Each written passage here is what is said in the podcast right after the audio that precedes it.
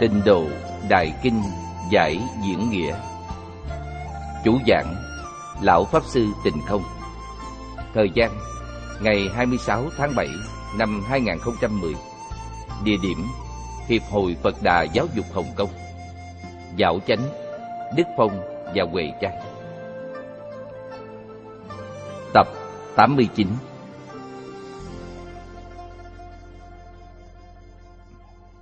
Chư vị Pháp Sư, Chư vị đồng học, Xin mời ngồi xuống. Xin xem Đại Thừa Vô Lượng Thọ Kinh Giải,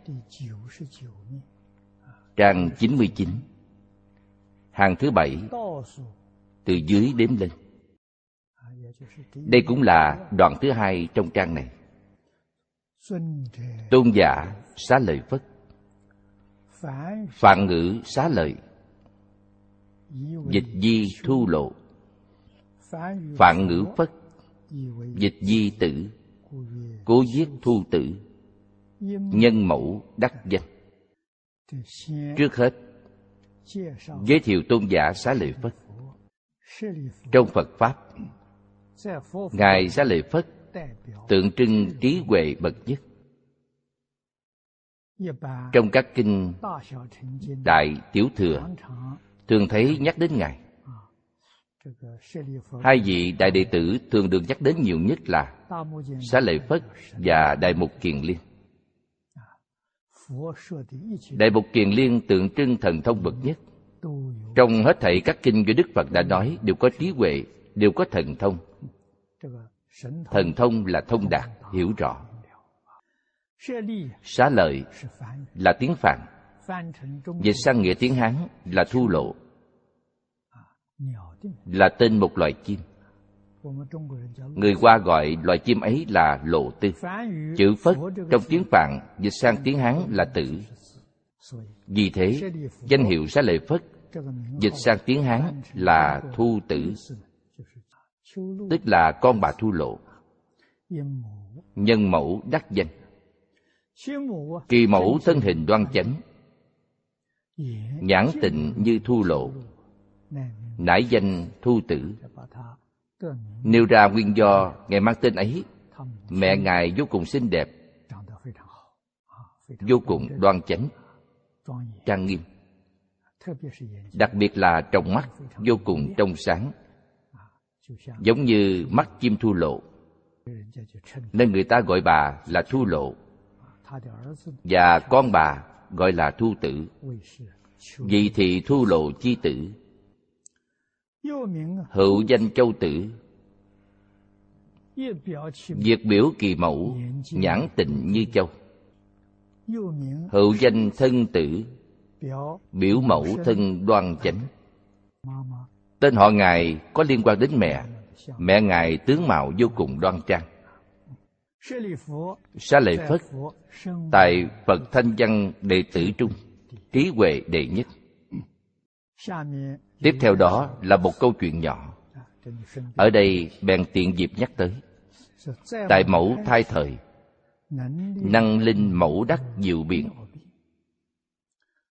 Thắng ư nải cửu châu Hy La. Vị này về sau cũng chứng A-la-hán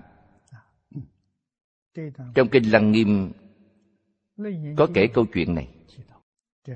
Câu của Ngài là tôn giả Câu Hy La. Biện tài vô ngại. Chị của vị này là mẹ ngài xá lợi phất. Mỗi lần biện luận, bà đều cãi thua em trai người em trai bà ta quả thật rất tài giỏi.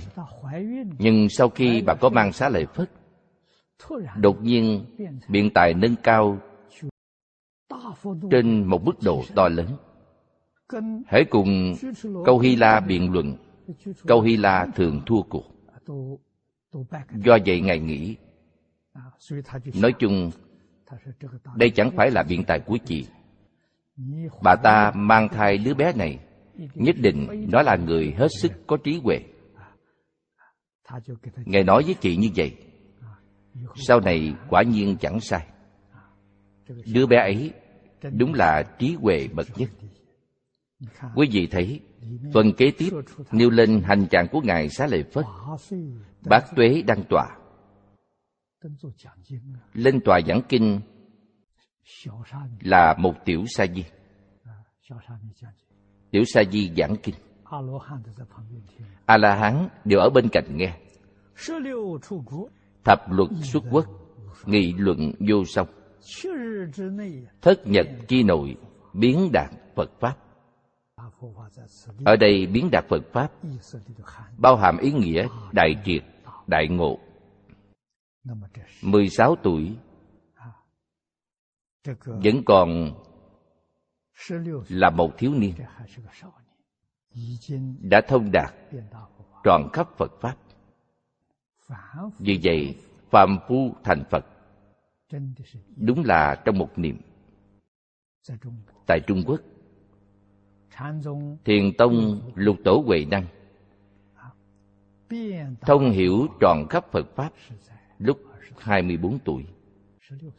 Còn Ngài Xá Lợi Phất là 16 tuổi. Trong Kinh Đại Thừa, Đức Thế Tôn cũng bộc lộ thân phận của tôn giả. Ngài là cổ Phật tái lai. Cùng với một kiền liên, hai vị ấy đều đã thành Phật. Đến thị hiện trong thế gian này, thị hiện làm đệ tử thanh văn của Thích Ca Mâu Ni Phật. Đó là các vị Pháp thân đại sĩ hoặc chư Phật Như Lai nên dùng thân gì để độ được bèn hiện thân ấy. Các ngài là những người đến giúp đỡ, đúng là một vị Phật ra đời, ngàn vị Phật ủng hộ. Từ chỗ này chúng ta có thể thấy điều ấy. Những bậc giác ngộ trong Phật Pháp, họ chẳng có ý niệm ham cao chuộng xa, chẳng bị ghen ghét chướng ngại pháp duyên của thích ca mâu ni phật chín mùi. Đến xuất hiện trong thế gian này, dưới thân phận là phật. Ngài xuất hiện một mình, có thể độ độ chúng sanh hay chăng? Lúc ấy sẽ chẳng thể độ nhất định phải có rất nhiều người phối hợp với ngài. Đến giúp đỡ, những ai sẽ giúp đỡ, nhất định là những gì nội hành. Chứ những kẻ lơ mơ ngoài rìa sẽ chẳng thể giúp được. Những gì ấy tuyệt đại đa số là chư phật như lai. Một số ít là pháp thân bồ tát. Pháp thân bồ tát đều là địa thượng bồ tát.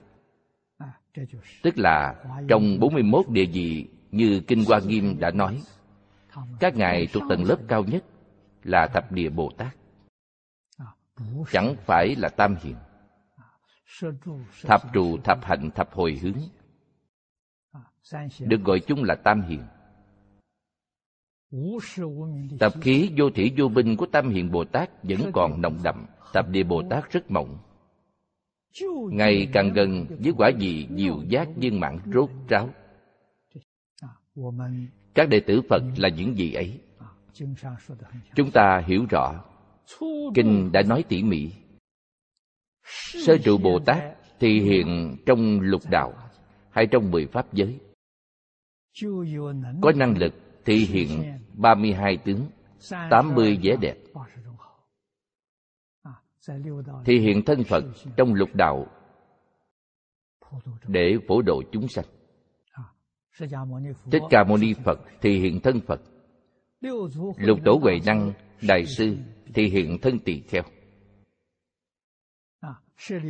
Ở đây tôn giả xá lợi Phất cũng thị hiện thân tỳ kheo chúng ta phải biết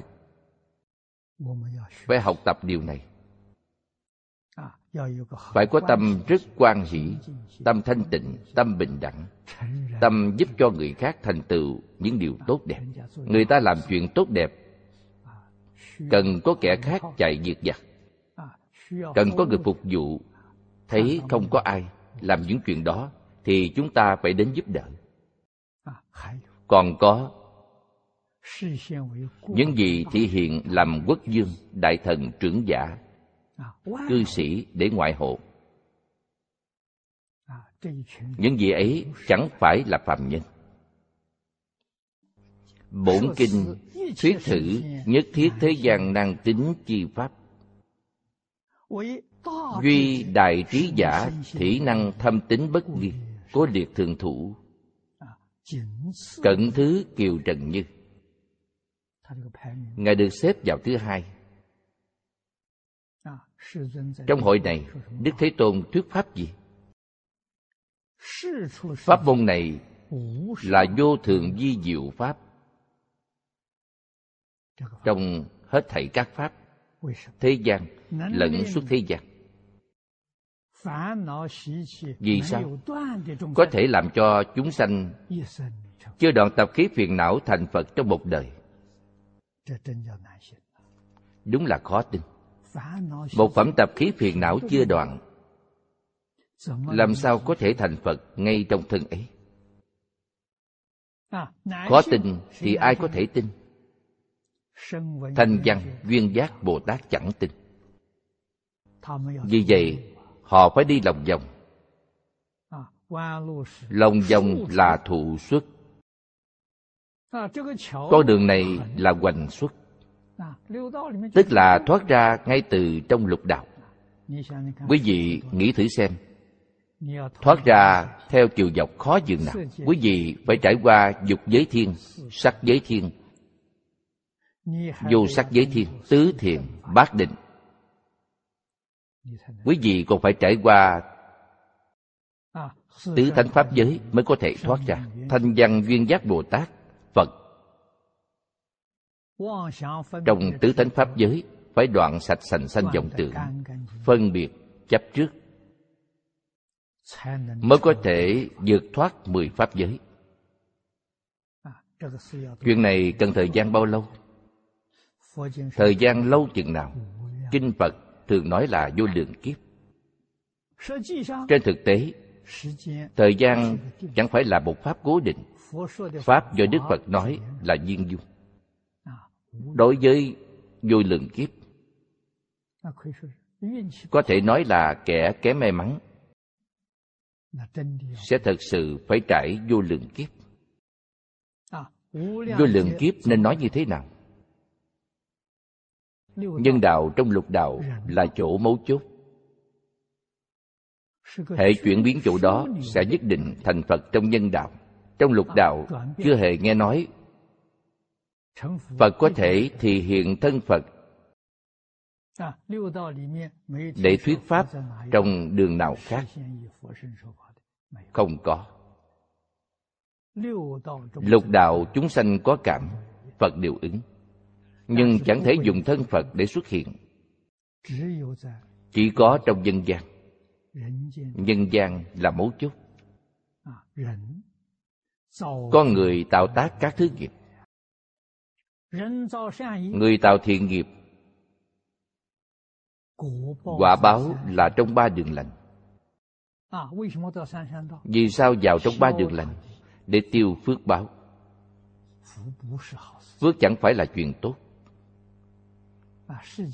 Người thế gian nghĩ nó là chuyện tốt đẹp. Nhưng người tu đạo biết đó chẳng phải là chuyện tốt tạo tác hết thảy nghiệp bất thiện thì sao? Vào trong tam ác đạo để tiêu nghiệp bất thiện. Do vậy quý vị biết nhân gian. Cõi trời lục đạo. Luân hồi. Nói xuyên suốt là chẳng qua để tiêu nghiệp mà thôi. Nếu quý vị chẳng tạo nghiệp, lục đạo sẽ chẳng có quý vị vĩnh viễn thoát liền lục đạo. Thật đó chẳng giả tí nào. Chẳng tạo chấp trước. Như kinh hoa nghiêm đã nói. Tức là chẳng còn chấp trước hết thảy các pháp thế gian và suốt thế gian.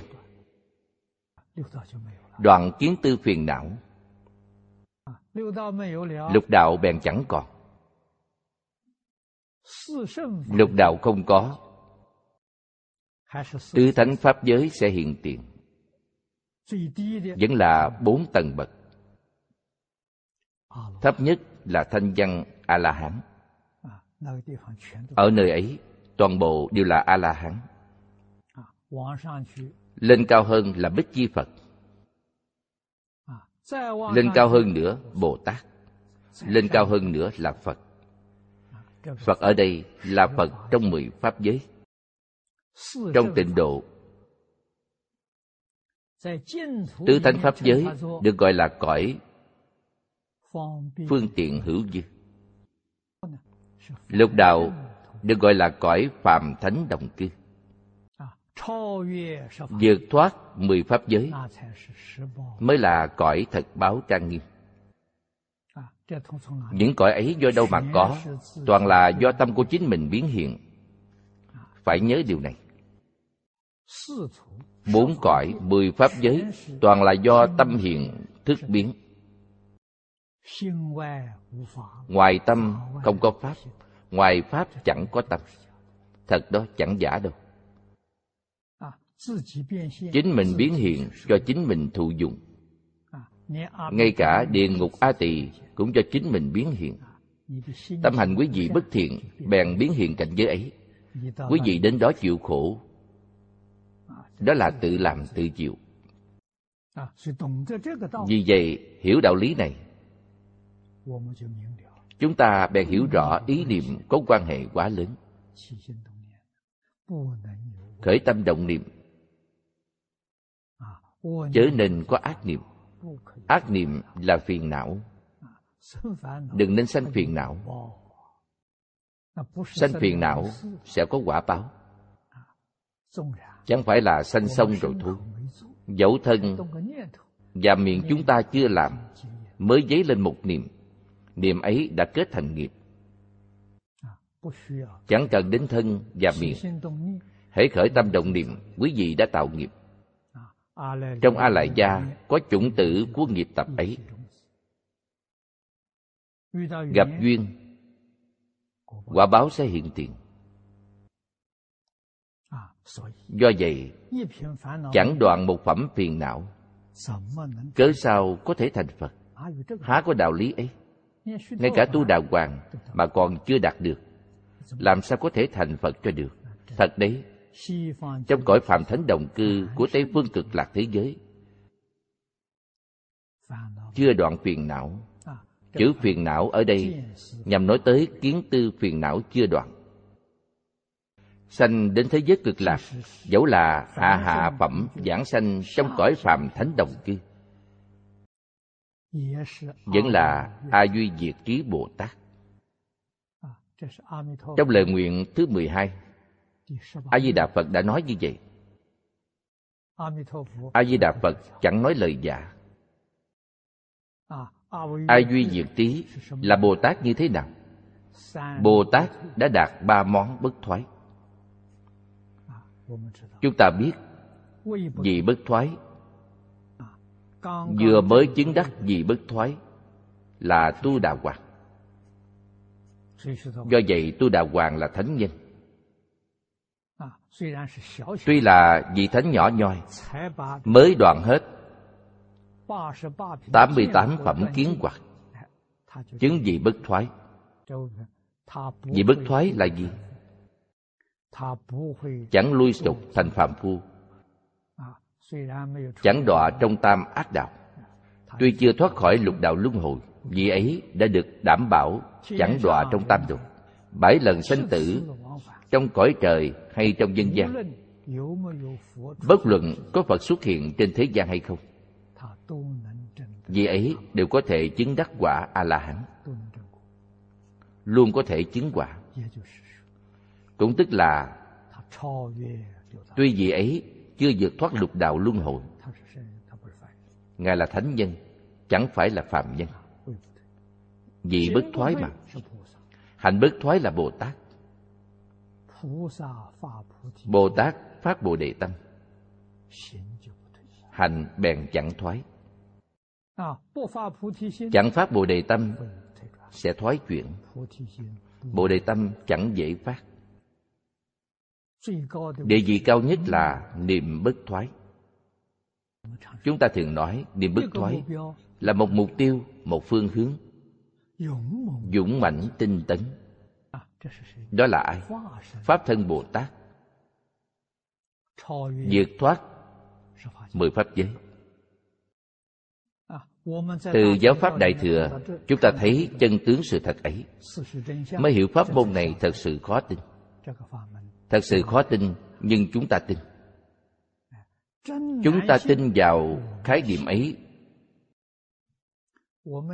Có đúng hay không? Lòng tin ấy có tầng cấp. Quý vị thấy, phạm nhân chúng ta thường nói, mê tín, chánh tín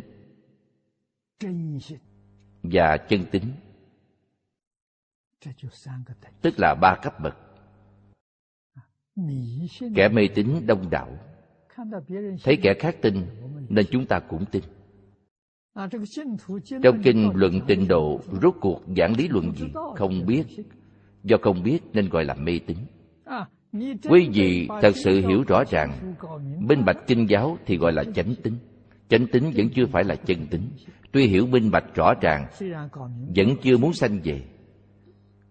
Vẫn còn rất lưu luyến thế gian này. Đó chẳng phải là chân tính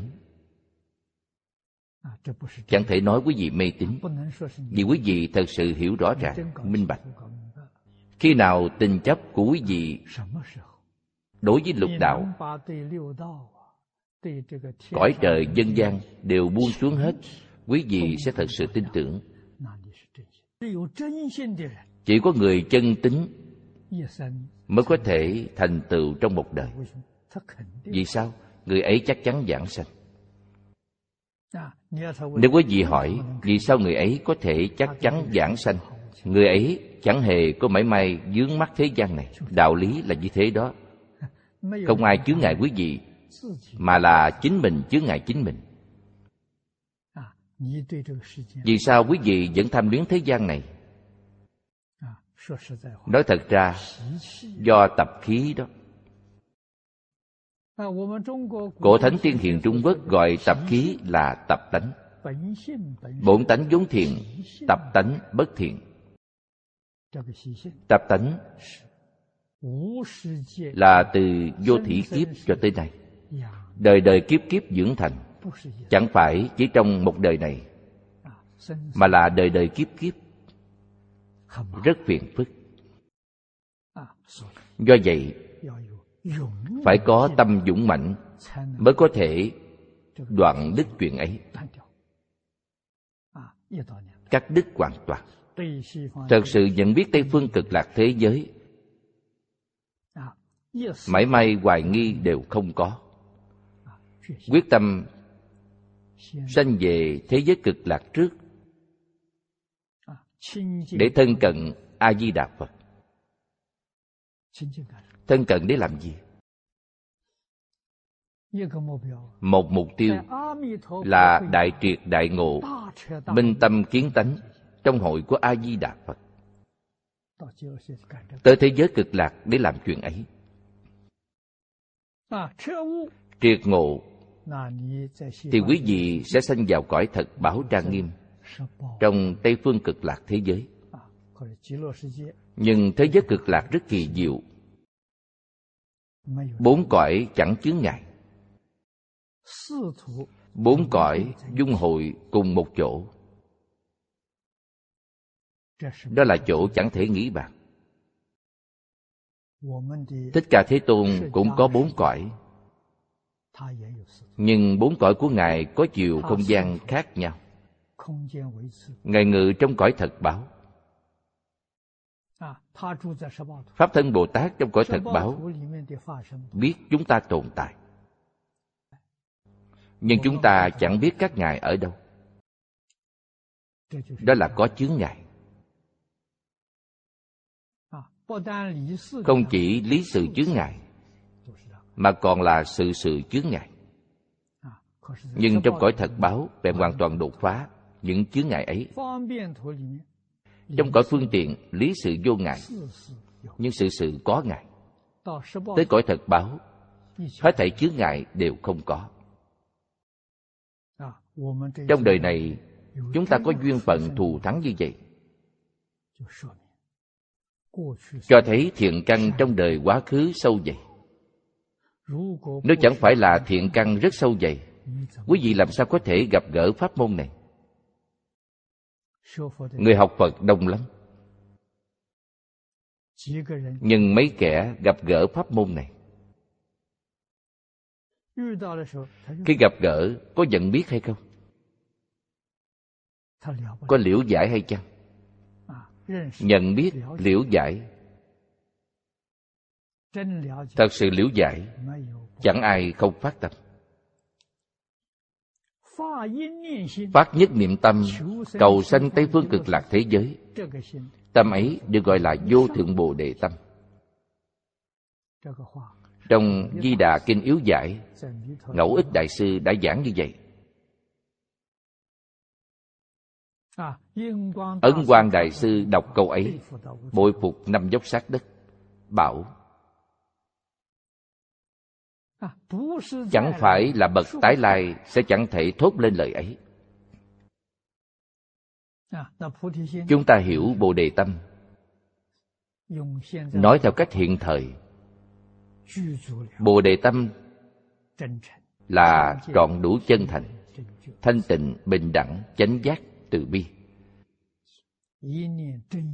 Nhất niệm chân tâm hướng tới tịnh độ năm thứ ấy thảy đều trọn đủ. Vì vậy danh tự của ngài xá lợi phất được ghi ở đây nhằm nói rõ.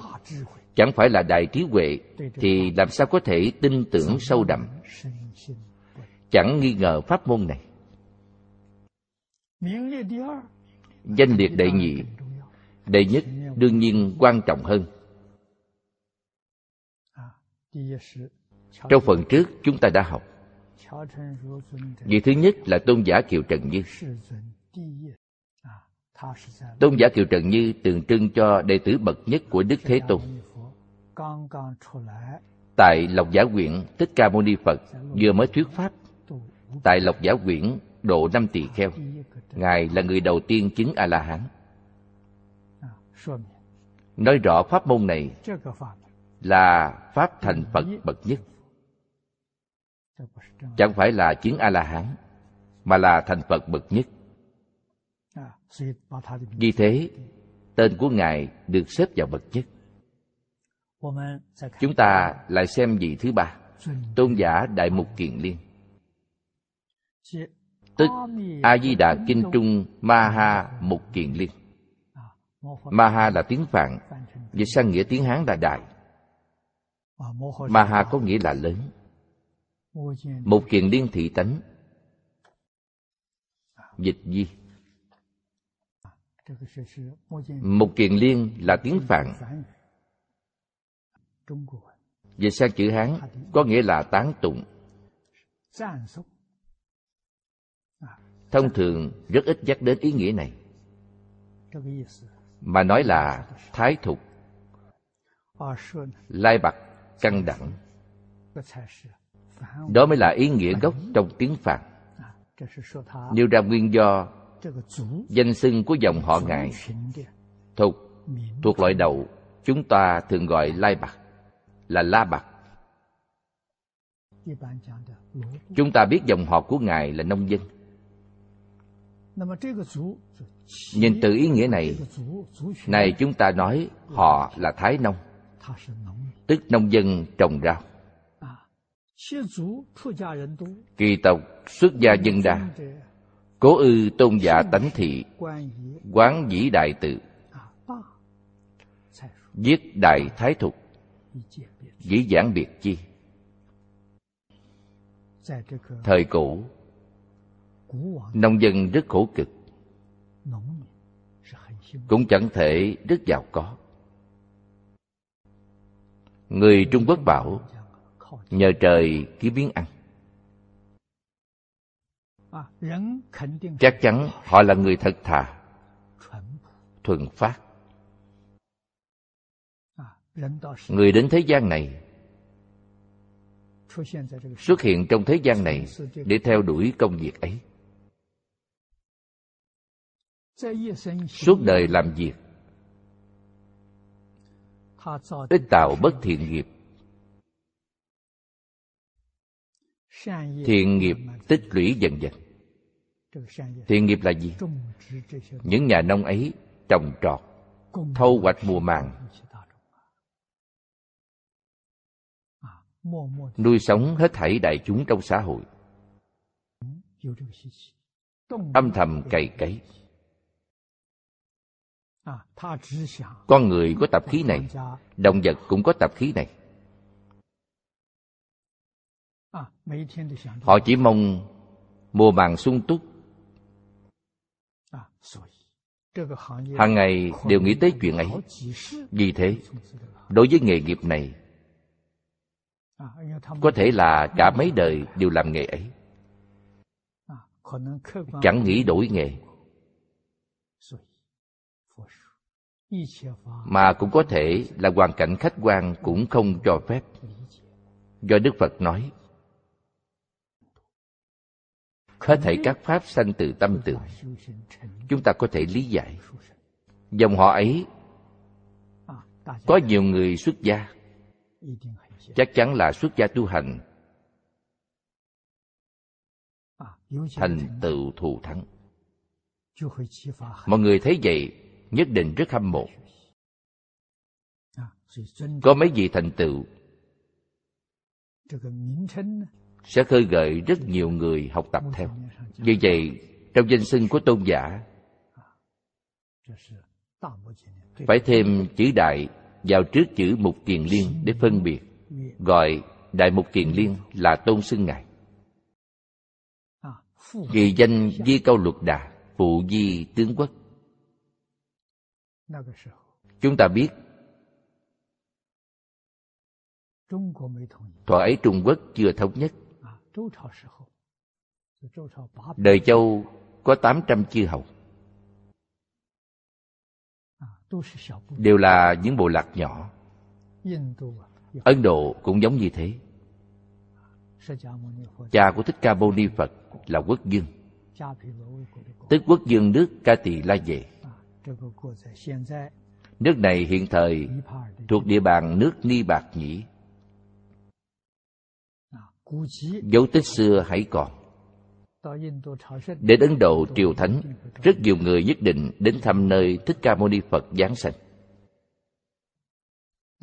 nước ấy không lớn. nói chung còn nhỏ hơn một huyện hiện thời. một hương một trấn của chúng ta hiện thời vào thuở ấy là một tiểu quốc cha của ngài đại mục kiền liên làm tướng quốc. cũng là trợ thủ của quốc dương có thân phận giống như tổng lý hiện thời. tùng câu luật đà thủ thần kỳ cầu đắc tử. Nhân dĩ danh chi cha ngài cầu con từ thần cây.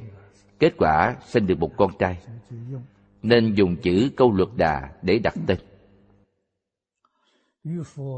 Ư phật đệ tử, thần thông đệ nhất. Trong các vị đệ tử đức phật, ngài có thần thông đệ nhất. Các đệ tử đức phật có thần thông nhưng không bộc lộ. Riêng ngài thường thể hiện thần thông nhưng trong kinh giáo, thích ca mâu ni phật dạy, chúng ta chẳng được dùng thần thông để làm phật sự. Vì sao? Nếu dùng thần thông để làm phật sự, sẽ có kẻ giả mạo phật bồ tát sẽ có chuyện ấy phát sinh. Yêu ma quỷ quái đều có thần thông. Đức phật dùng giảng kinh, giáo học, bọn chúng sẽ chẳng có cách nào đức phật dùng giới luật giảng kinh giáo học. dùng các phương pháp ấy để giáo hóa chúng sanh.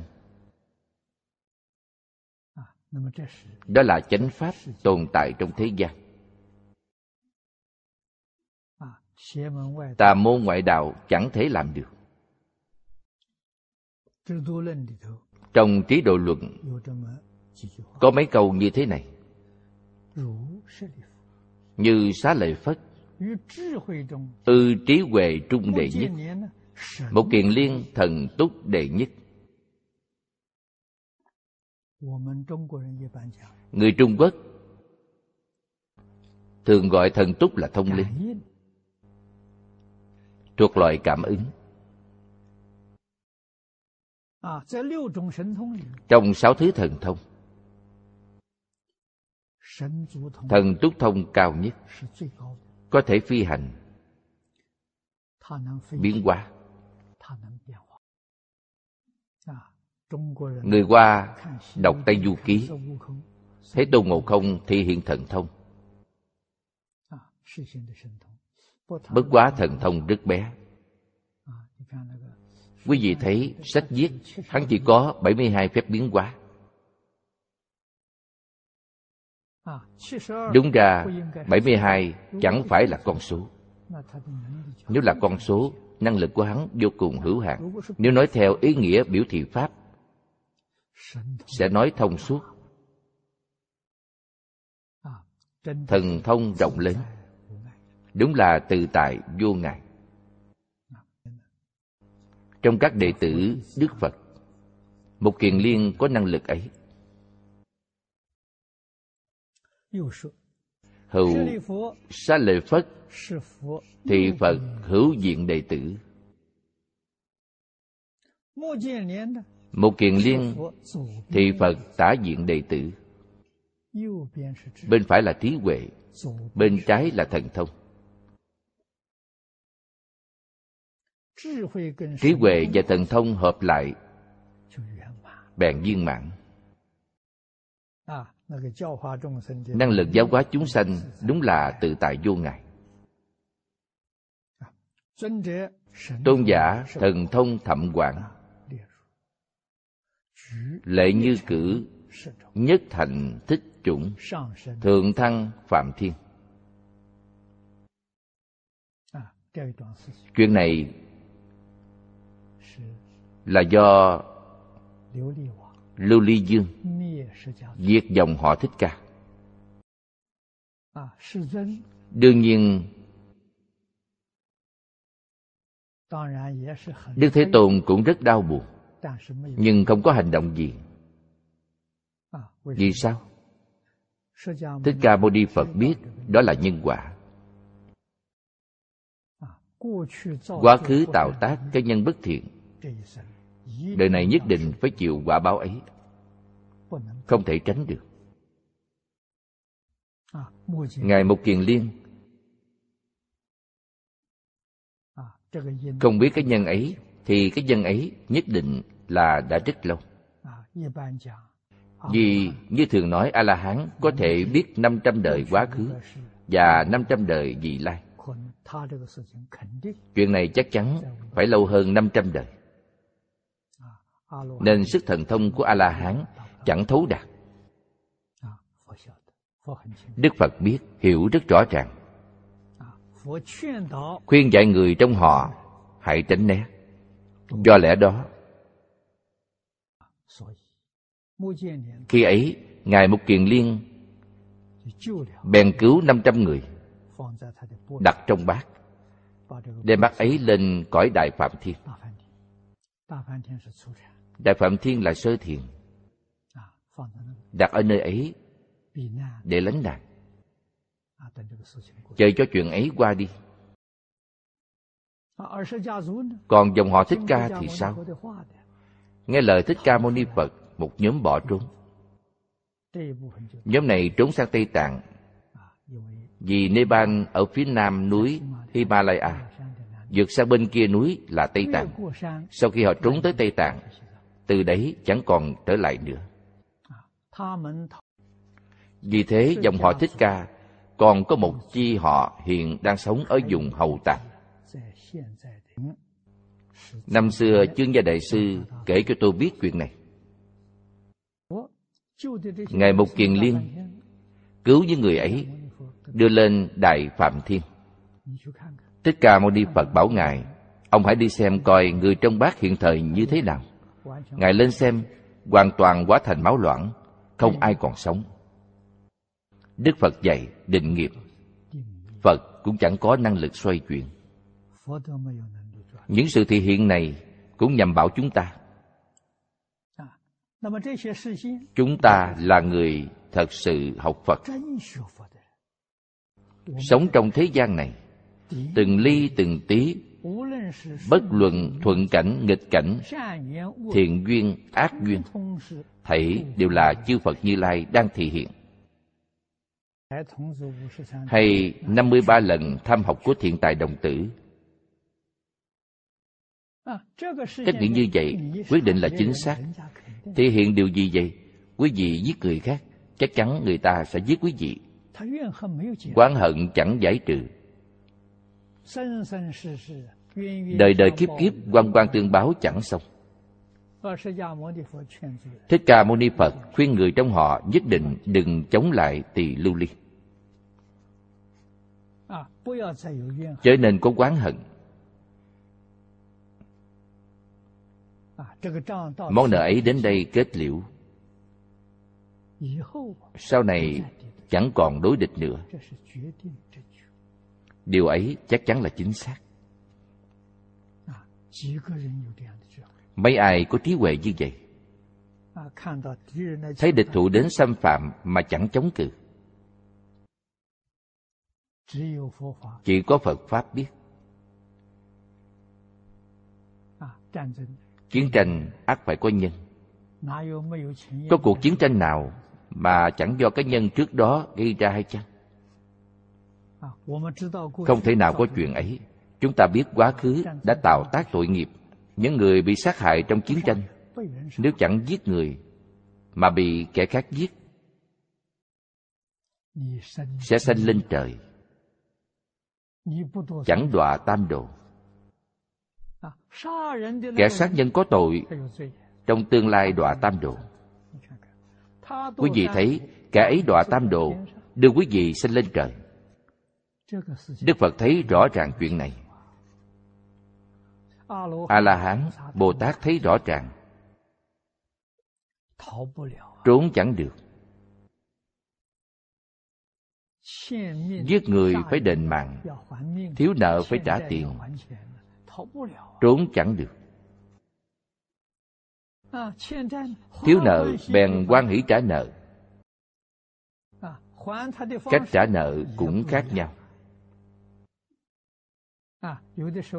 có lúc quý vị cho kẻ khác mượn tiền hắn chẳng trả lại. Có thể là gì? kiếp trước quý vị đã vay tiền hắn. sau khi mượn quý vị chẳng trả. Nên kẻ ấy cũng lấy lại bằng cùng một cách. Vậy thì sao? Quan hỷ. Cho nên ghim chuyện này trong lòng nữa.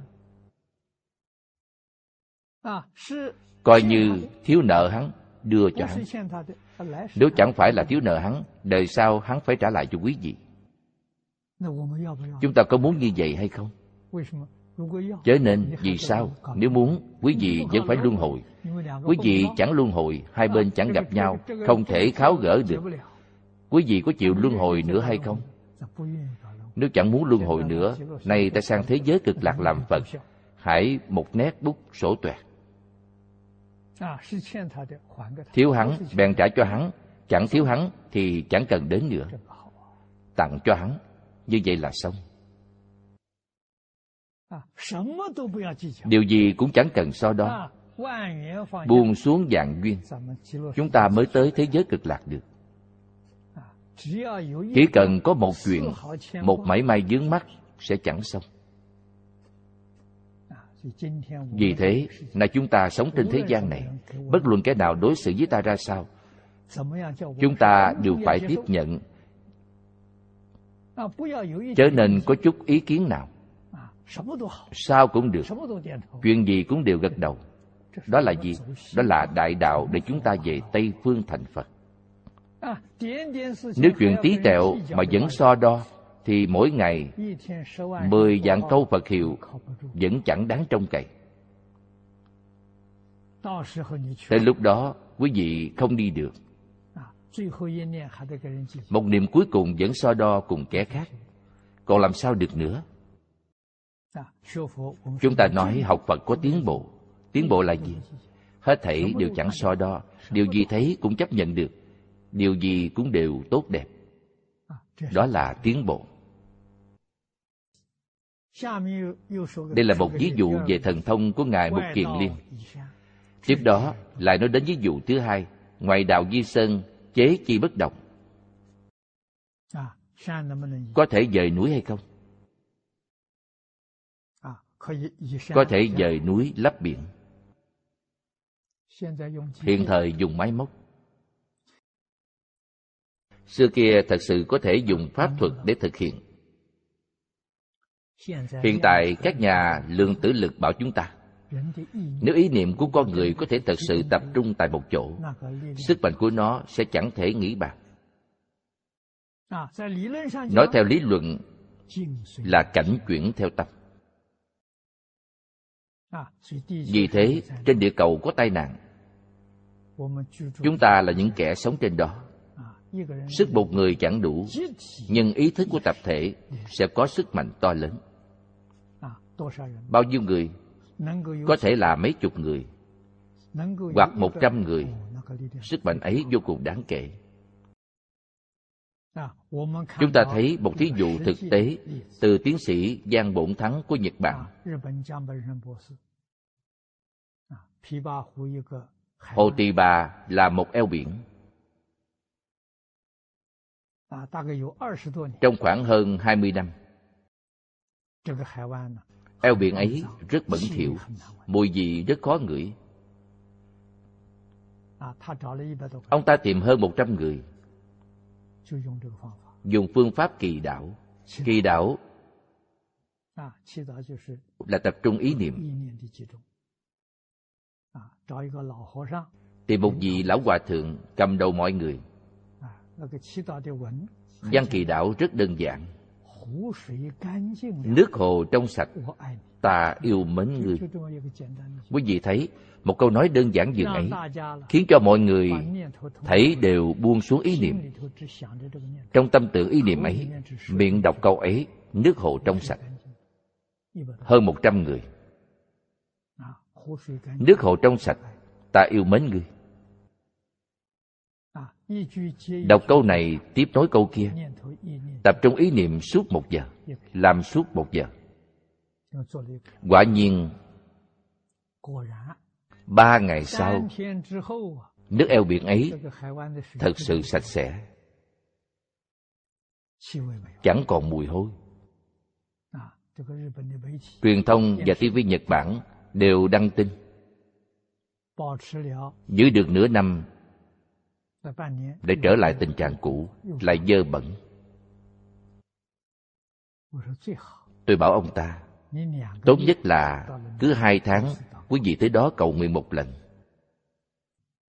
Eo biển ấy nói chung sẽ, sẽ có thể suốt năm chẳng dơ bẩn chẳng có mùi hôi. Vì thế cầu đảo hữu dụng những kinh sám phật sự trong phật môn chúng ta. kể cả tam thời hệ niệm do chúng tôi đề xướng đều thuộc loại này. Nhưng loại này trị đằng ngọn chứ chẳng trị tận gốc. Trị tận gốc là phải chuyển biến ý niệm của chúng ta. Đoạn hết thảy ác tu hết thảy thiện. Đó là trị tận gốc trị tận gốc mới có năng lượng hóa giải nhiều tai nạn trên địa cầu. Trị tận gốc đòi hỏi giáo dục. Giáo dục luân lý, đạo đức, nhân quả, tôn giáo sẽ có thể làm được. Ngài mục kiền liên có thể dùng pháp thuật để chế ngự, khiến núi ấy bất động ngoại đạo dời núi nhưng chẳng dời được. Vì ngài mục kiền liên đã dặn xuống. Tiếp đó nói cặp hàng phục độc lông đẳng đẳng đang dĩ cụ thuật. Sự tích thần thông của ngài rất nhiều. Miệng rồng nhả hơi độc tổn hại con người. Ngài có năng lực bắt nó hàng phục đây là nêu ra rất nhiều thí dụ về thần thông. Vì sao đức phật cần có đệ tử như vậy? Trong khi hướng dẫn, giáo hóa chúng sanh, có những lúc cần phải dùng đến. Bản thân đức phật chẳng hiện thần thông. Thần thông của đức phật to hơn một kiền liên nhưng chẳng hiện mà đến ngày một kiền liên thị hiện. Khiến cho hết thảy đại chúng, từ bản thân của đệ tử phật, sẽ liễu giải chính mình sẵn có năng lượng chẳng hạn chế. Đó là bản năng trong tự tánh, là tánh đức của tự tánh lại xem vị thứ ba. Tôn giả ca diếp. Ca diếp tánh giả. Thử dịch di quy. Hoặc ẩm quan danh tất ba la diệt thù danh. Cũng là tên một loại cây. Nhân phụ mẫu đảo ư cai thụ thần di sanh cố dụng dĩ di danh. Vị này đại diện cho người truyền pháp của tông môn. Phật pháp phân chia tổng quát thì có hai chi phái một là tông môn, hai là giáo hạ ngài ca diếp truyền thiền tông. Ngài a nan truyền giáo hạ 49 năm giáo học. Dùng hai phương pháp ấy. Đức phật dạy,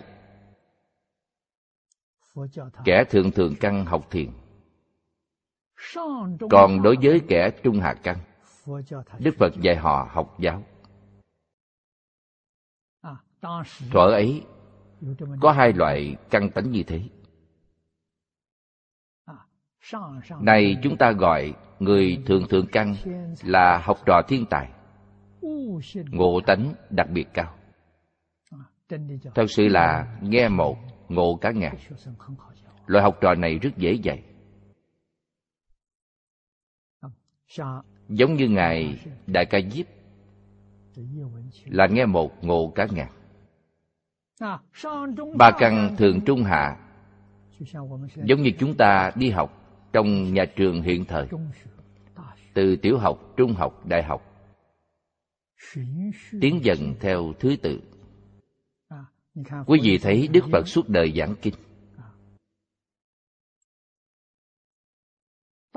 Lúc đại triệt đại ngộ.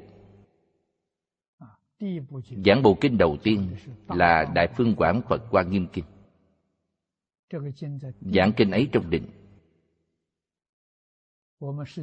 người thế gian chúng ta không thấy. người thế gian thấy thích ca mâu ni phật ở dưới cội tức bát la. tức là loại cây hiện thời gọi là cây bồ đề. Ngài nhập định dưới cội cây kinh chép là 14 ngày. Cũng có kinh nói là 21 ngày. Đức Phật nhập định dưới cội cây. Ai biết ngài đang giảng kinh quan nghiêm tại đó. Vì vậy, hiện thời nam truyền tiểu thừa chẳng thừa nhận có đại thừa. Họ bảo đại thừa chẳng phải do đức phật nói họ thừa nhận đại thừa phật pháp do ai tạo? Long thọ bồ tát tiểu thừa cho rằng kinh hoa nghiêm do long thọ bồ tát giảng. Chẳng phải do Đức Phật nói, Sau khi Đức Phật diệt độ 600 năm, Tại Ấn Độ xuất hiện Ngày Long Thọ. Trong kinh Đức Phật có tiên đoán có bài kệ tiên đoán. Đến lúc ấy, sẽ xuất hiện ngài long thọ là sơ địa bồ tát. Ngài quá thật thông minh. Trong ba tháng thông đạt hết thảy các pháp. Đối với các pháp do thích ca mâu ni phật đã nói trong 49 năm, ngài học xong trong ba tháng vậy là tâm ngạo mạn dấy lên. Cảm thấy tròn khắp ấn độ. Hiện thời nói là cả thế giới. Chẳng ai có thể hơn nổi chính mình. Do vậy, đại long bồ tát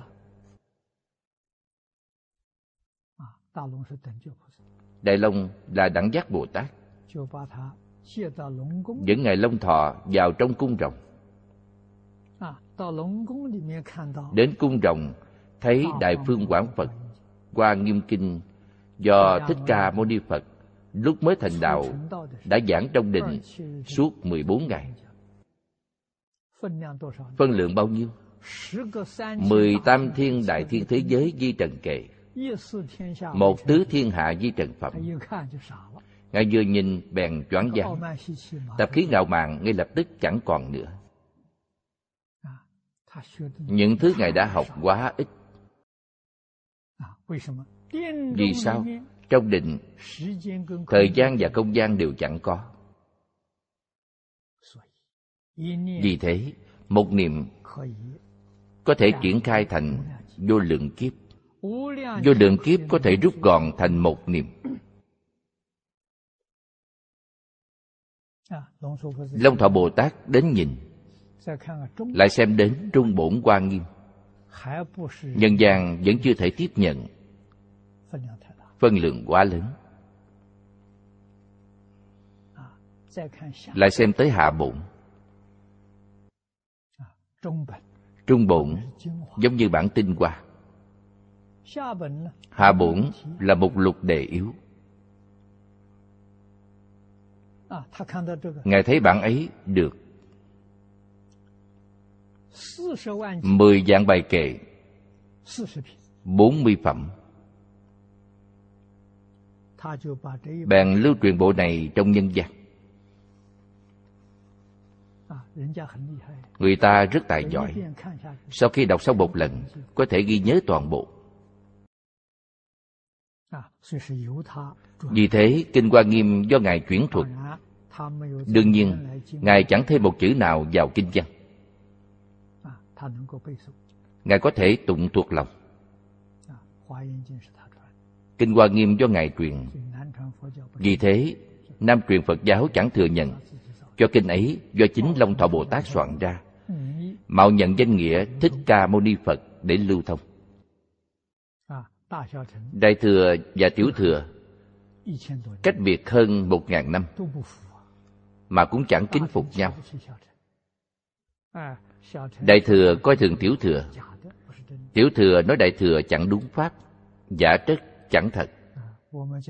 Chúng ta nói theo lục hòa kính, đó là bất quả đại thừa và tiểu thừa bất quả đều do thích ca mâu ni phật truyền lại, mà quý vị thấy con cháu đời sau bất quả trên thực tế, nếu đều học, vấn đề bạn có thể giải quyết. Trở nên dạch giới hạn không chịu học tập đó là trật mất rồi. Nếu đều chịu học tập sẽ có thể dung thông.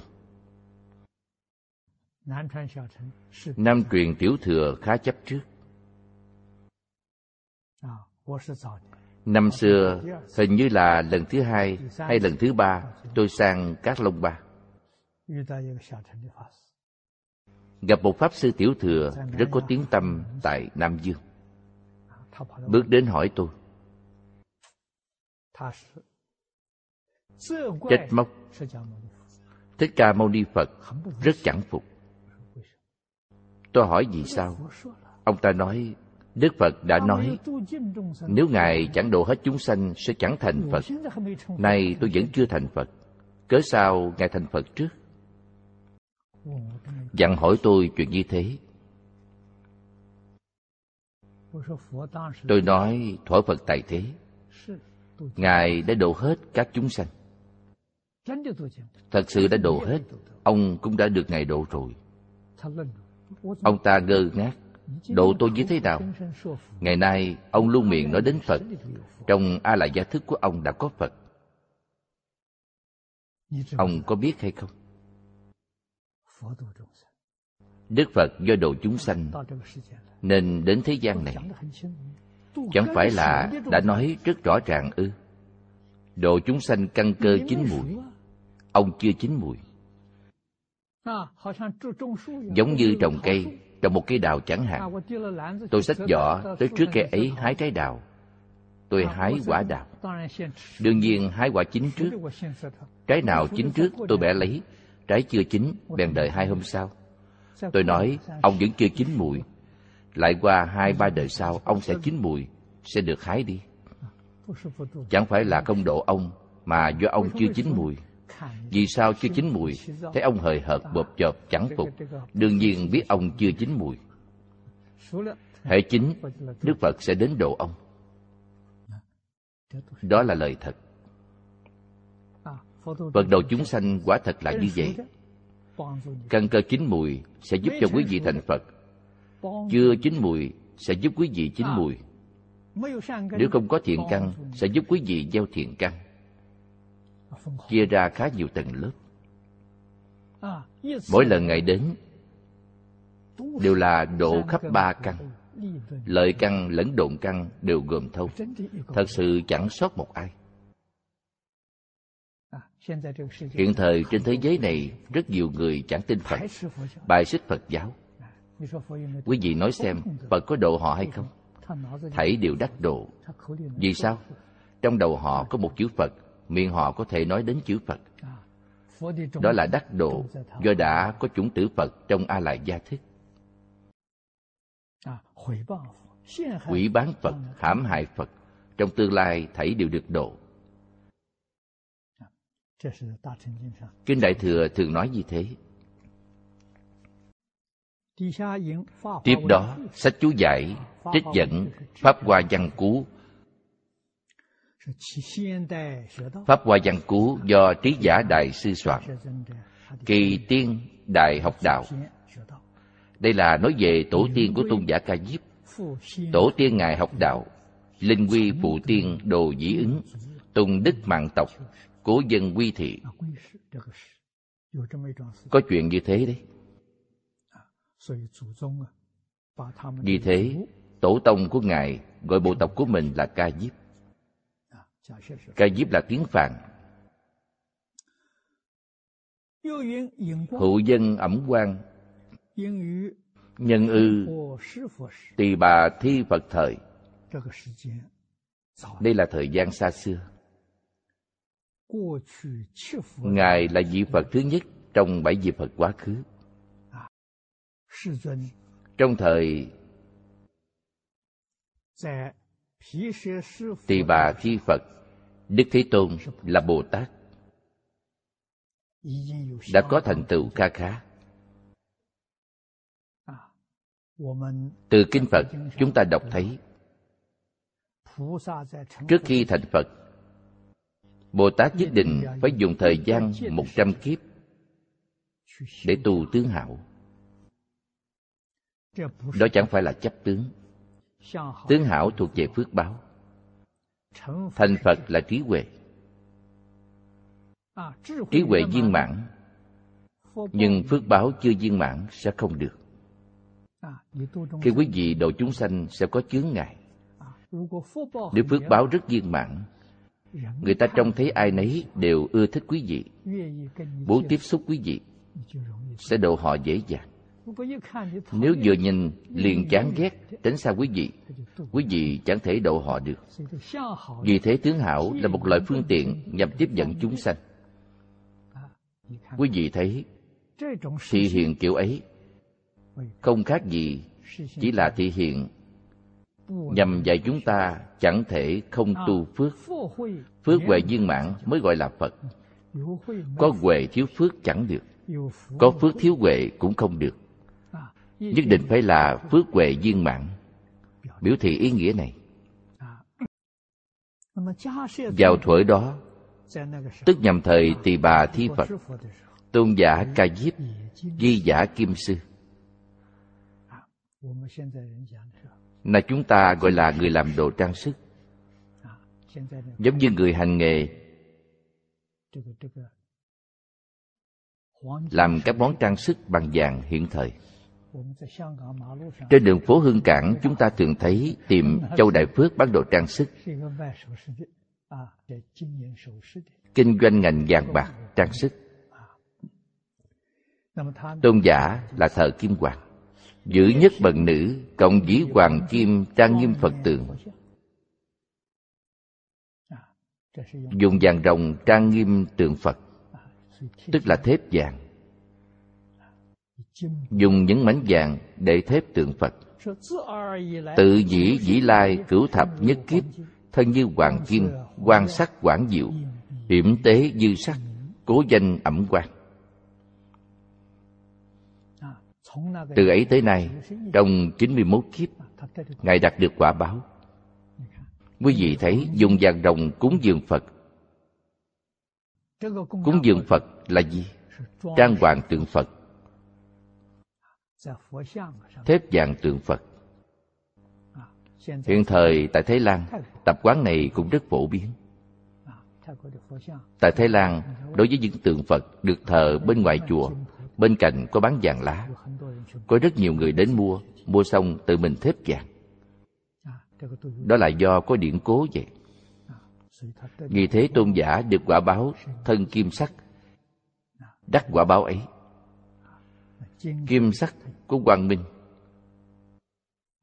Màu sắc quang minh chói ngời, rất mạnh. Che lấp phủ trùm các sắc khác, do đó gọi là ẩm quang. Ẩm giống như nước. Quang thốn chi sắc, tức ẩm quang nghĩa. Ở đây trọng yếu nhất là ngài ca diếp biểu thị thiền tịnh bất nhị. Trong kinh đại tập thích ca mâu ni phật có nói một câu. Xưng niệm một câu nam mô a di đà phật. Là tu gì? Chính là tu vô thượng thâm diệu thiền. Thích ca mâu ni phật bảo niệm phật là vô thượng thâm diệu thiền. Mục tiêu chung cực của thiền là minh tâm kiến tánh kiến tánh thành phật. Mục tiêu chung cực của niệm phật cũng là điều ấy. Chỉ là tới tây phương cực lạc thế giới. Trong hội của a di đà phật sẽ chứng đắc viên mãn rốt ráo. Điều này cũng có nghĩa là tu hành trong thế giới xa bà. Có quá nhiều chướng duyên, quá nhiều chướng ngại. Tam căn thường trung hạ đều chẳng có cách nào quá giải những chướng nặng và chướng duyên ấy. Tới thế giới cực lạc sẽ chẳng có chướng ngại. Ở nơi ấy mỗi ngày ở cùng một chỗ với a di đà phật quý vị tiếp xúc toàn là chư phật như lai chư thượng thiện nhân chúng ta biết những vị thượng thiện nhân là các pháp thân đại sĩ thuộc 41 địa vị. Những người quý vị được tiếp xúc toàn là những người như vậy. Vì sao biết toàn bộ đều là thượng thiện nhân? Chính mình cũng vậy. Sinh về thế giới cực lạc đều là A Duy Diệt Trí Bồ Tát. A Duy Diệt Trí Bồ Tát chính là 41 địa vị Pháp thân đại sĩ. Tuy người ấy chưa đoạn phiền não, khi chưa đoạn sẽ được trí huệ và quay thần của a di đà phật gia trì nên trí huệ thần thông và đạo lực của người ấy chẳng khác a duy diệt trí bồ tát mang ý nghĩa đó. Đó là pháp khó tin. Tiếp đó, vẫn chưa giới thiệu xong. Tôn giả đầu đà hạnh đệ nhất. Ý nghĩa này rất trọng yếu. Đầu đà giả phạn ngữ. Dịch sang nghĩa tiếng hán là đẩu tẩu hoặc đào thải đẩu tẩu là gì? Khi trên thân chúng ta có tro bụi, lắc mình cho bụi bèn rơi rớt. Vì thế, cũng có nghĩa là đào thải. Dĩ thập nhị hạnh đào thải trần lao phiền não. Mười hai hạnh ấy là khổ hạnh. Nói thật ra tôn giả đại ca diếp sanh trong gia đình phú quý. Có địa vị rất cao trong xã hội. là con em nhà giàu sang. nhưng tu khổ hạnh đại diện cho những người tu khổ hạnh. lúc diệt độ đức phật cũng dạy chúng ta lấy khổ làm thầy, lấy giới làm thầy. Tôn giả ca diếp là một tấm gương tốt. Mười hai hạnh. Ở đây nói tới mười hai hạnh của ngài. Thứ nhất là trụ a lan nhã. A lan nhã là tiếng phạn dịch sang nghĩa tiếng hán là tịch tỉnh xứ. A là vô lan nhã là nơi thanh tịnh, tức là nơi chẳng ồn ào, nơi chẳng bị hoàn cảnh bên ngoài quấy nhiễu, sẽ gọi là lan nhã. Vào thời cổ nói chung tiếng kêu của động vật là âm thanh lớn nhất vì nơi phật hoạt động đều ở ngoài thành, ngài chẳng trụ trong đô thị, luôn ở núi, rừng, bên bờ sông những nơi ấy đều là nơi đức phật thường du quá. do trong nông thôn, xã hội, nông nghiệp nuôi gia súc tiếng trâu kêu lớn nhất. ngài lấy điều này làm tiêu chuẩn nơi các ngài ở không nghe thấy tiếng trâu kêu trong thôn làng cũng rất an tĩnh lấy chuyện này làm tiêu chuẩn. Đó là trụ lan nhã thứ hai là thường hành khất thực đây là phương cách sinh hoạt của họ. Mỗi ngày ra ngoài khất thực. Thứ ba là thứ đề khất. Cách khất thực bình đẳng. Ngày này, bố thí cúng dường quý vị một ít cơm. Không nhất định là đầy một bát. Có người chỉ cúng dường chút ít chẳng hạn, cúng dường chừng một muỗng, ít xị chắc chắn chẳng đủ. Sang khất thực ở nhà thứ hai? Nhà thứ hai vẫn chưa đủ, đến nhà thứ ba. Đức phật cho phép quý vị khất thực bảy nhà. Bảy nhà không đủ, chẳng thể đến nhà thứ tám. Đến nhà thứ tám là quý vị có tâm tham. Nếu một nhà, hai nhà đã đủ, quý vị chẳng thể đến nhà thứ ba đây là quy củ khất thực. Phải tuân theo quy củ này. Khất thực theo thứ tự là bình đẳng. Thứ tư là nhật trung nhất thực. Mỗi ngày chỉ có một lần ra ngoài khất thực. Thứ năm là tiết lượng thực. Bởi lẽ phật pháp thật sự là bình đẳng khất thực trong phật pháp.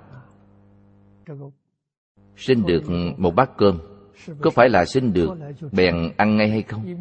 Vừa đi vừa ăn, trông không đẹp mắt. Chắc chắn người ta sẽ coi thường quý vị. Sau khi sinh xong, trở về tăng đoàn. Chẳng hạn như cùng tụ tập dưới cội cây. Dồn cơm chung lại sau đó, chính mình cần bao nhiêu, bèn sớt lấy bấy nhiêu, ăn có chừng mực. Do vậy, đúng như cổ nhân trung quốc đã nói, nhất bác thiên gia phạn, chẳng phải là giả. Quý vị thấy, chúng thường trụ trong tăng đoàn, thường tùy chúng một hai trăm năm mươi lăm người. Kể thêm thích ca mâu ni phật, thành một hai trăm năm mươi sáu người thảy đều ra ngoài khất thực. Đúng là cơm ngàn nhà. Khi trở về, dồn chung một chỗ, lợi hòa đồng quân. Quý vị xin được bát cơm ngon, người kia xin được cơm dở hơn một chút, gộp chung lại. Thực hiện lợi hòa đồng quân.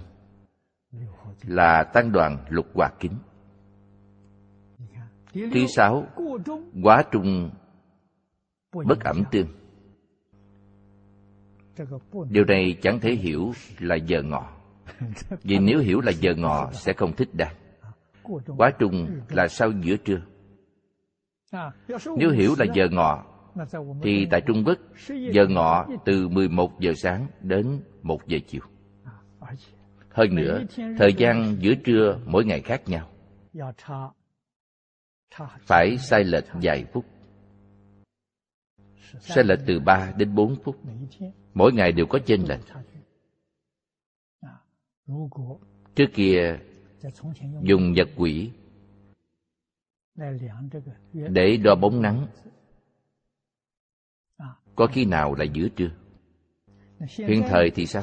Hiện thời đại thiên văn phát hành nhật lịch, tức thiên văn nhật lịch. Mỗi ngày đều ghi chép rất rõ ràng giữa trưa ngày hôm nay là mấy giờ, mấy phút, mấy giây? Quá trung bất ẩm tương. Có thể uống nước. Tương là gì? Có chất trầm lắng. Như sữa bò. Hoặc nói như người trung quốc là sữa đậu nành.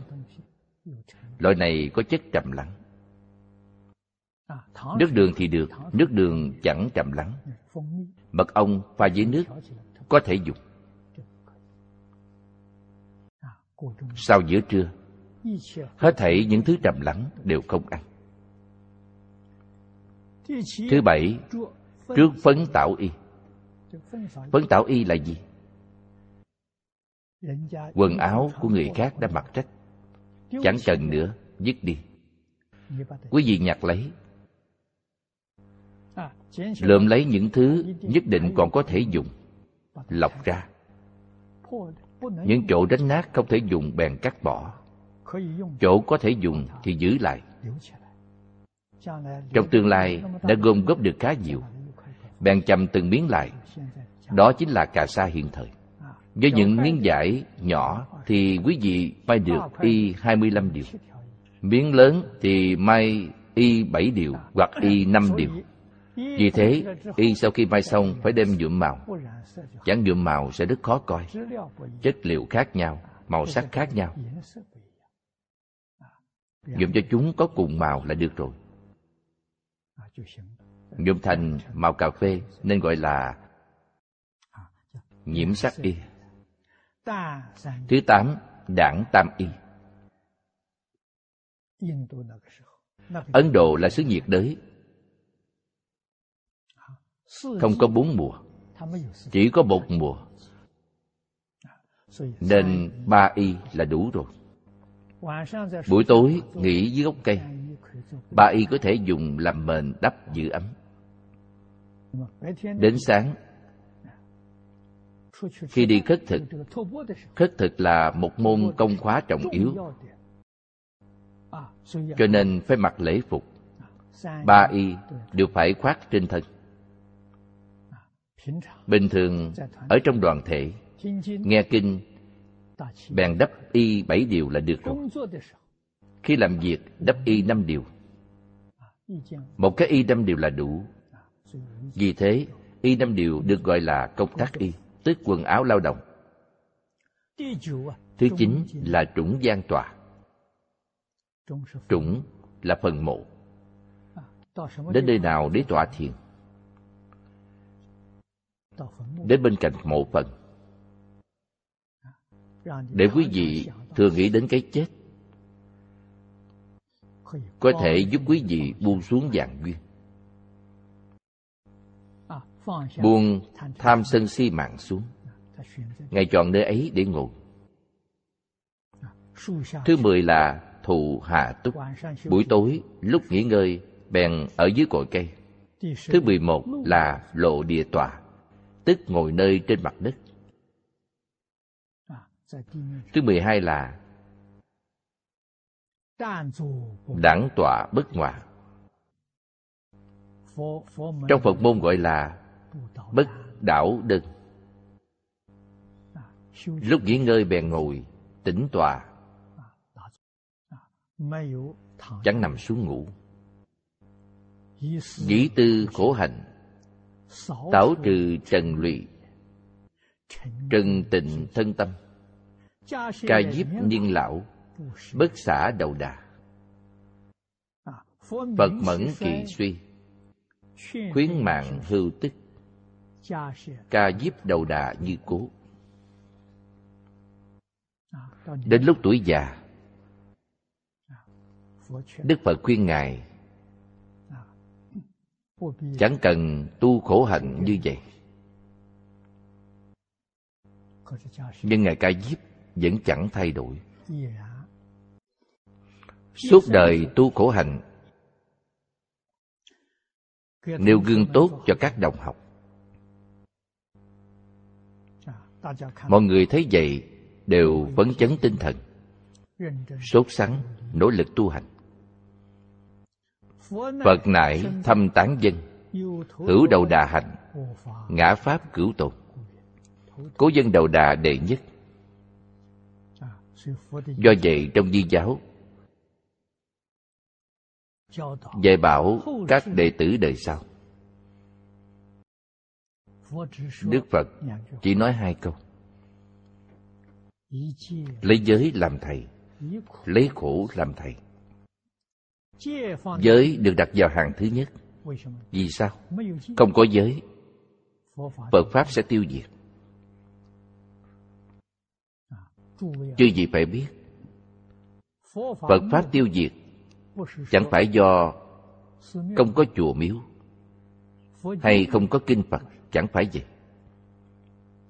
Chùa miếu càng tráng lệ. Giàu có, nguy nga hơn nhưng là nơi để ngắm cảnh du lịch vẫn tồn tại. Kinh điển hãy còn. Nhưng kinh điển bị các trường học trong thế gian coi như học thuật để nghiên cứu. Gọi bằng danh xưng đẹp đẽ là phật học. Quý vị thấy phật pháp đã biến thành phật học. Còn lại thứ ấy điều gì chẳng có người trì giới chẳng có người khổ hành chẳng có. Phật pháp bèn diệt. Chúng ta phải hiểu đạo lý này. Điều gì khiến cho chánh pháp tồn tại lâu dài? Ai nấy đều trì giới. Ai nấy chẳng sợ khổ. Bằng lòng tu khổ hạnh. Trong cuộc sống bằng lòng chịu khổ một chút, tốt lắm. Vì sao? Khiến cho chúng ta chẳng tham luyến thế gian này. Nếu cuộc sống quá giàu có, dư giả sống rất khá. Quý vị chẳng nỡ rời khỏi thế gian này.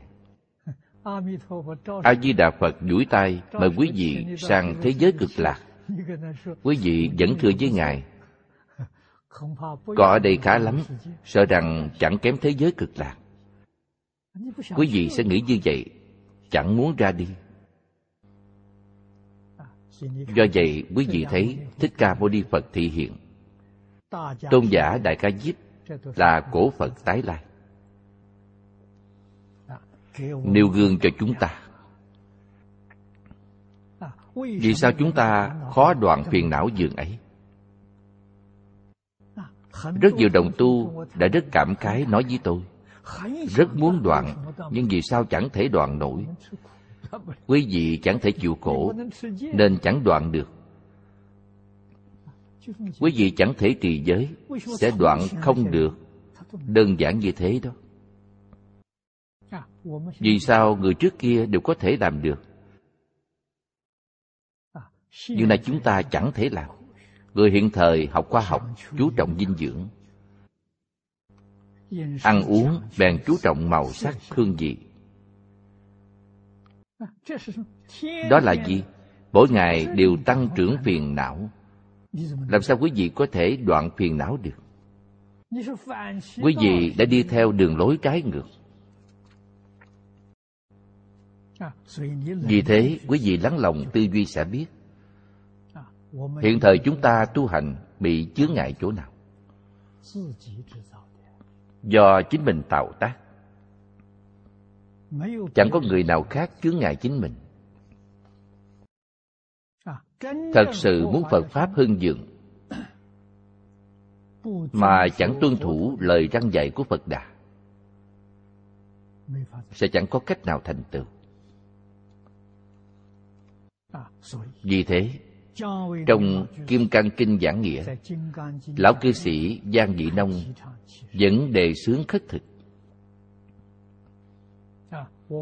Trong quá khứ, tôi giảng kinh kim cang có tham khảo bộ giảng nghĩa của cụ. Hiện thời có thể khất thực hay không? Có thể. Nhưng chắc là chẳng thể nào khất thực theo thứ tự được ở hương cảng, quý vị đi khất thực bảy nhà, sợ rằng chẳng có ai cúng dường quý vị.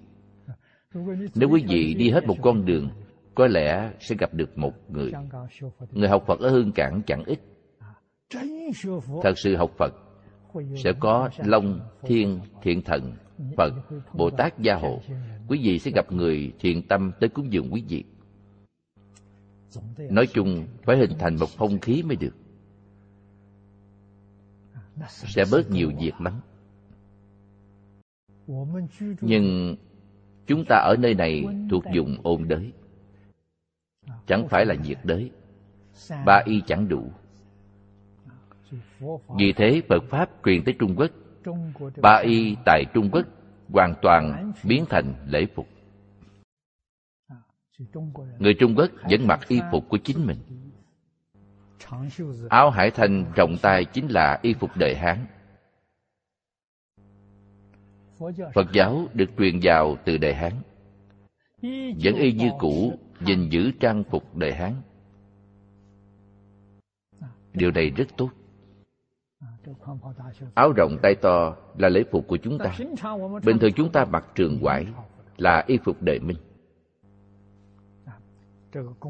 làm việc khá thuận tiện áo hải thanh đời hán dùng làm lễ phục. trong khi làm phật sự cũng như trong học tập. về phương diện lễ tiết chúng ta đắp y. y ấy là y 25 điều là đại lễ phục. y bảy điều là lễ phục thông thường bình thường. y ấy là đại lễ phục khi giảng kinh, lên lớp là đại lễ. Bàn mặt, lễ phục đại lễ. Khi lại phật là đại lễ. Bình thường trong sinh hoạt hàng ngày, ăn cơm, y bảy điều là được rồi. Tiếp đãi tân khách, thì thông thường y bảy điều là được rồi. Đó là lễ phục chia theo đẳng cấp y năm điều là quần áo lao động nhưng tại trung quốc đã chẳng còn thích hợp. Chỉ giữ lại làm kỷ niệm chẳng thích hợp để sử dụng. Vì thế phật pháp sống động hoạt bát trọn chẳng khô khan. Như tôn giả ca diếp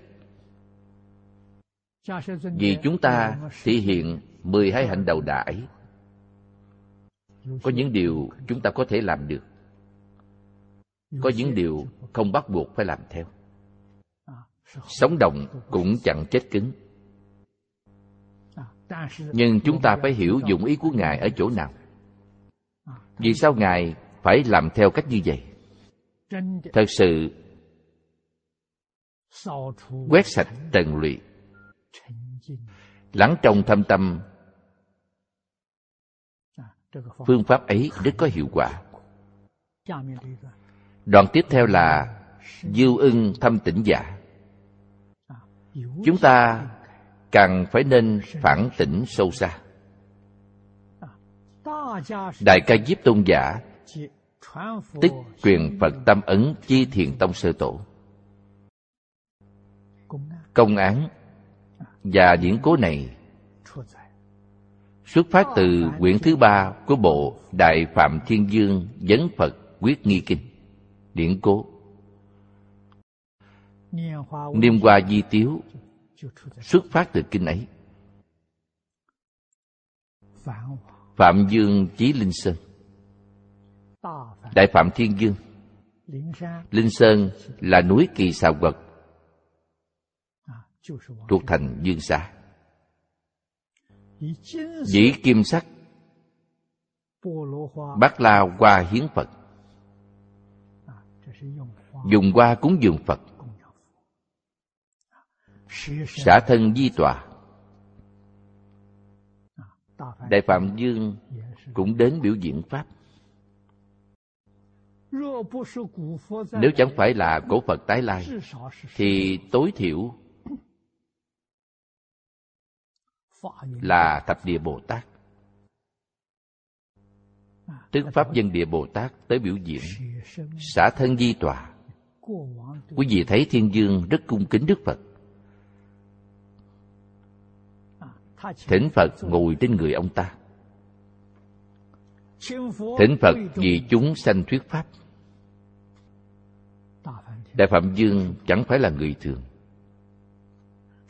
Thế tôn đăng tọa, đêm qua thì chúng. Đức thế tôn cũng cho ông ta được mãn nguyện liền ngồi đôi chút. Chẳng thể ngồi quá lâu. Và quá lâu là chẳng thông hiểu dân tình, do có vấn đề tình người trong ấy. Nên thời gian càng ngắn càng hay. Được thịnh thuyết pháp, đức phật bèn giơ cành hoa lên. Hoa ấy là gì? Chính là đóa hoa do đại phạm thiên dương cúng dường. Niêm hoa thì chúng đưa lên cho mọi người xem. Nhân thiên bách dạng người chẳng đông lắm, nhưng thiên thần đông đảo, do các ngài theo đại phạm dương đến nơi ấy, tất dài giọng thố. Mọi người đều chẳng hiểu ý nghĩa cầm hoa của đức phật. Chẳng ai biết độc hữu kim sắc đầu đà phá nhan di tiểu chỉ có mình tôn giả ca diếp mỉm cười. Thế tôn dân, ngô hữu chánh pháp nhãn tàng, niết bàn diệu tâm, thật tướng vô tướng, di diệu pháp môn, phó chúc ma ha ca diếp. Đức phật trao cành hoa ấy cho ngài ca diếp. Đây là công án đầu tiên trong thiền tông tôn giả ca diếp lộ vẻ mỉm cười. Làm vì ngài đã hiểu rõ minh bạch khai ngộ từ một động tác của đức thế tôn. ngài bèn đại triệt đại ngộ minh tâm kiến tánh. Về sau ngài truyền y bát của thích ca mâu ni phật. thoạt đầu thích ca mâu ni phật truyền cho ca diếp chẳng phải là y bát mà là đó qua cho đại phạm dương cúng dường. Đó là công án niêm hoa di tiếu tiếp đó sách viết thử tức thế truyền chi niêm hoa công án. Thế tôn truyền tâm ư ca diếp. Di thiền tông sơ tổ ca diếp tái truyền ư a nan. A nan là nhị tổ kim thượng thủ trung tiêu cử đại ca diếp chánh biểu thiền tịnh bất nhị chi thâm ý. Quý vị xem thấy ý nghĩa biểu thị pháp của ngài. Phật giáo truyền tới trung quốc. Thì thích ca mâu ni phật đã diệt độ một ngàn năm. Đức phật có tiên đoán ngài nói một ngàn năm sau khi pháp hội này truyền đến nước chấn đáng ở phương đông. Chấn đáng là trung quốc. Trong pháp vận của đức phật đức phật đã nói chánh pháp là một ngàn năm. Tượng pháp một ngàn năm mạt pháp một vạn năm. Chánh pháp giới luật thành tựu. Người có thể trì giới sẽ có thể chứng quả thời tượng pháp trì giới không được. Căn khí của con người chẳng tốt đẹp như trước kia. Phải tu thiền định. Vì thế một ngàn năm trong thời kỳ tượng pháp là thiền định thành tựu. Mạt pháp một vạn năm tịnh độ thành tựu đức phật nói lời ấy trong kinh đại tập. phật pháp truyền tới trung quốc nhằm đúng một ngàn năm sau khi đức phật diệt độ. Bắt đầu thời tượng pháp. Tượng pháp là thiền thành tựu. Nên thiền tông hưng dượng tại trung quốc đúng là một ngàn năm. Thiền tông trung quốc vượt trội ấn độ rất nhiều do vậy, nhiều người tu thiền, đông đảo người ngưỡng mộ thiền. Phong khí thiền học rất hưng thịnh. Cũng có kẻ hiểu biết thiền tông nửa vời. Số ấy càng đông, những kẻ ấy càng kiêu căng ngã mạn. Không chỉ coi thường tịnh độ, ngay cả giáo hạ cũng không để mắt vào. Toàn là nảy sanh hiểu lầm. Nhưng trong xã hội đã tạo thành ảnh hưởng trái nghịch. Phải làm thế nào để hưng khởi pháp môn thù thắng như vậy? Hồng thật sự lợi ích chúng sanh. Vì vậy, các vị tổ sư đại đức thiền xảo phương tiện, quý vị thấy bao nhiêu vị giống như vĩnh minh viên thọ đã làm như vậy? Trước hết ngài tham thiền đại triệt đại ngộ. Minh tâm kiến tánh trong nhà thiền, rồi quay về tu tịnh độ. Sự thị hiện ấy nhằm dùng ý gì? Biết có rất nhiều kẻ học thiền chẳng thể thành tựu. Quý vị quay về tu tịnh độ sẽ có thể giảng sanh, chắc chắn thành tựu. Cho nên ngài mới nói hữu thiền, hữu tịnh độ do như đới giác hổ. Câu này nhằm khuyên lên người học thiền chẳng phải dành cho người tu tịnh độ. Tu tịnh độ lại muốn tập thiền. Quý vị sai mất rồi. Thầy tu thiền chẳng thể thành tựu khuyên họ họ chẳng tiếp nhận không chịu nghe. Vì thế đó quý vị đã có thiền, lại còn thêm tịnh độ càng hay hơn. Phương tiện thiền xảo như vậy để dẫn dắt, tiếp dẫn kẻ ấy, mang ý nghĩa như thế đó vì thế, người tu tịnh độ, quý vị đã tu tịnh độ, cho nên đi theo đường vòng nếu học thiền là trật rồi. Mật ý ở chỗ này, nhất định phải hiểu. Chẳng phải là những vị tổ sư, đại đức xưa kia kiếm chuyện phiền phức, bảo quý vị phải học hai pháp môn. Ta thâm nhập một môn. Quý vị phải hiểu đạo lý này, phải hiểu lời ấy tổ sư dùng để nói với ai chẳng phải là nói với chúng ta. Ngàn muôn phần đừng nên thấy chư tổ dạy người khác thứ gì. Chúng ta bèn nhớ lấy để dùng làm rồi, chẳng thích hợp cho chúng ta. Thật sự hiểu rõ cái gọi là thiền tịnh bất nhị.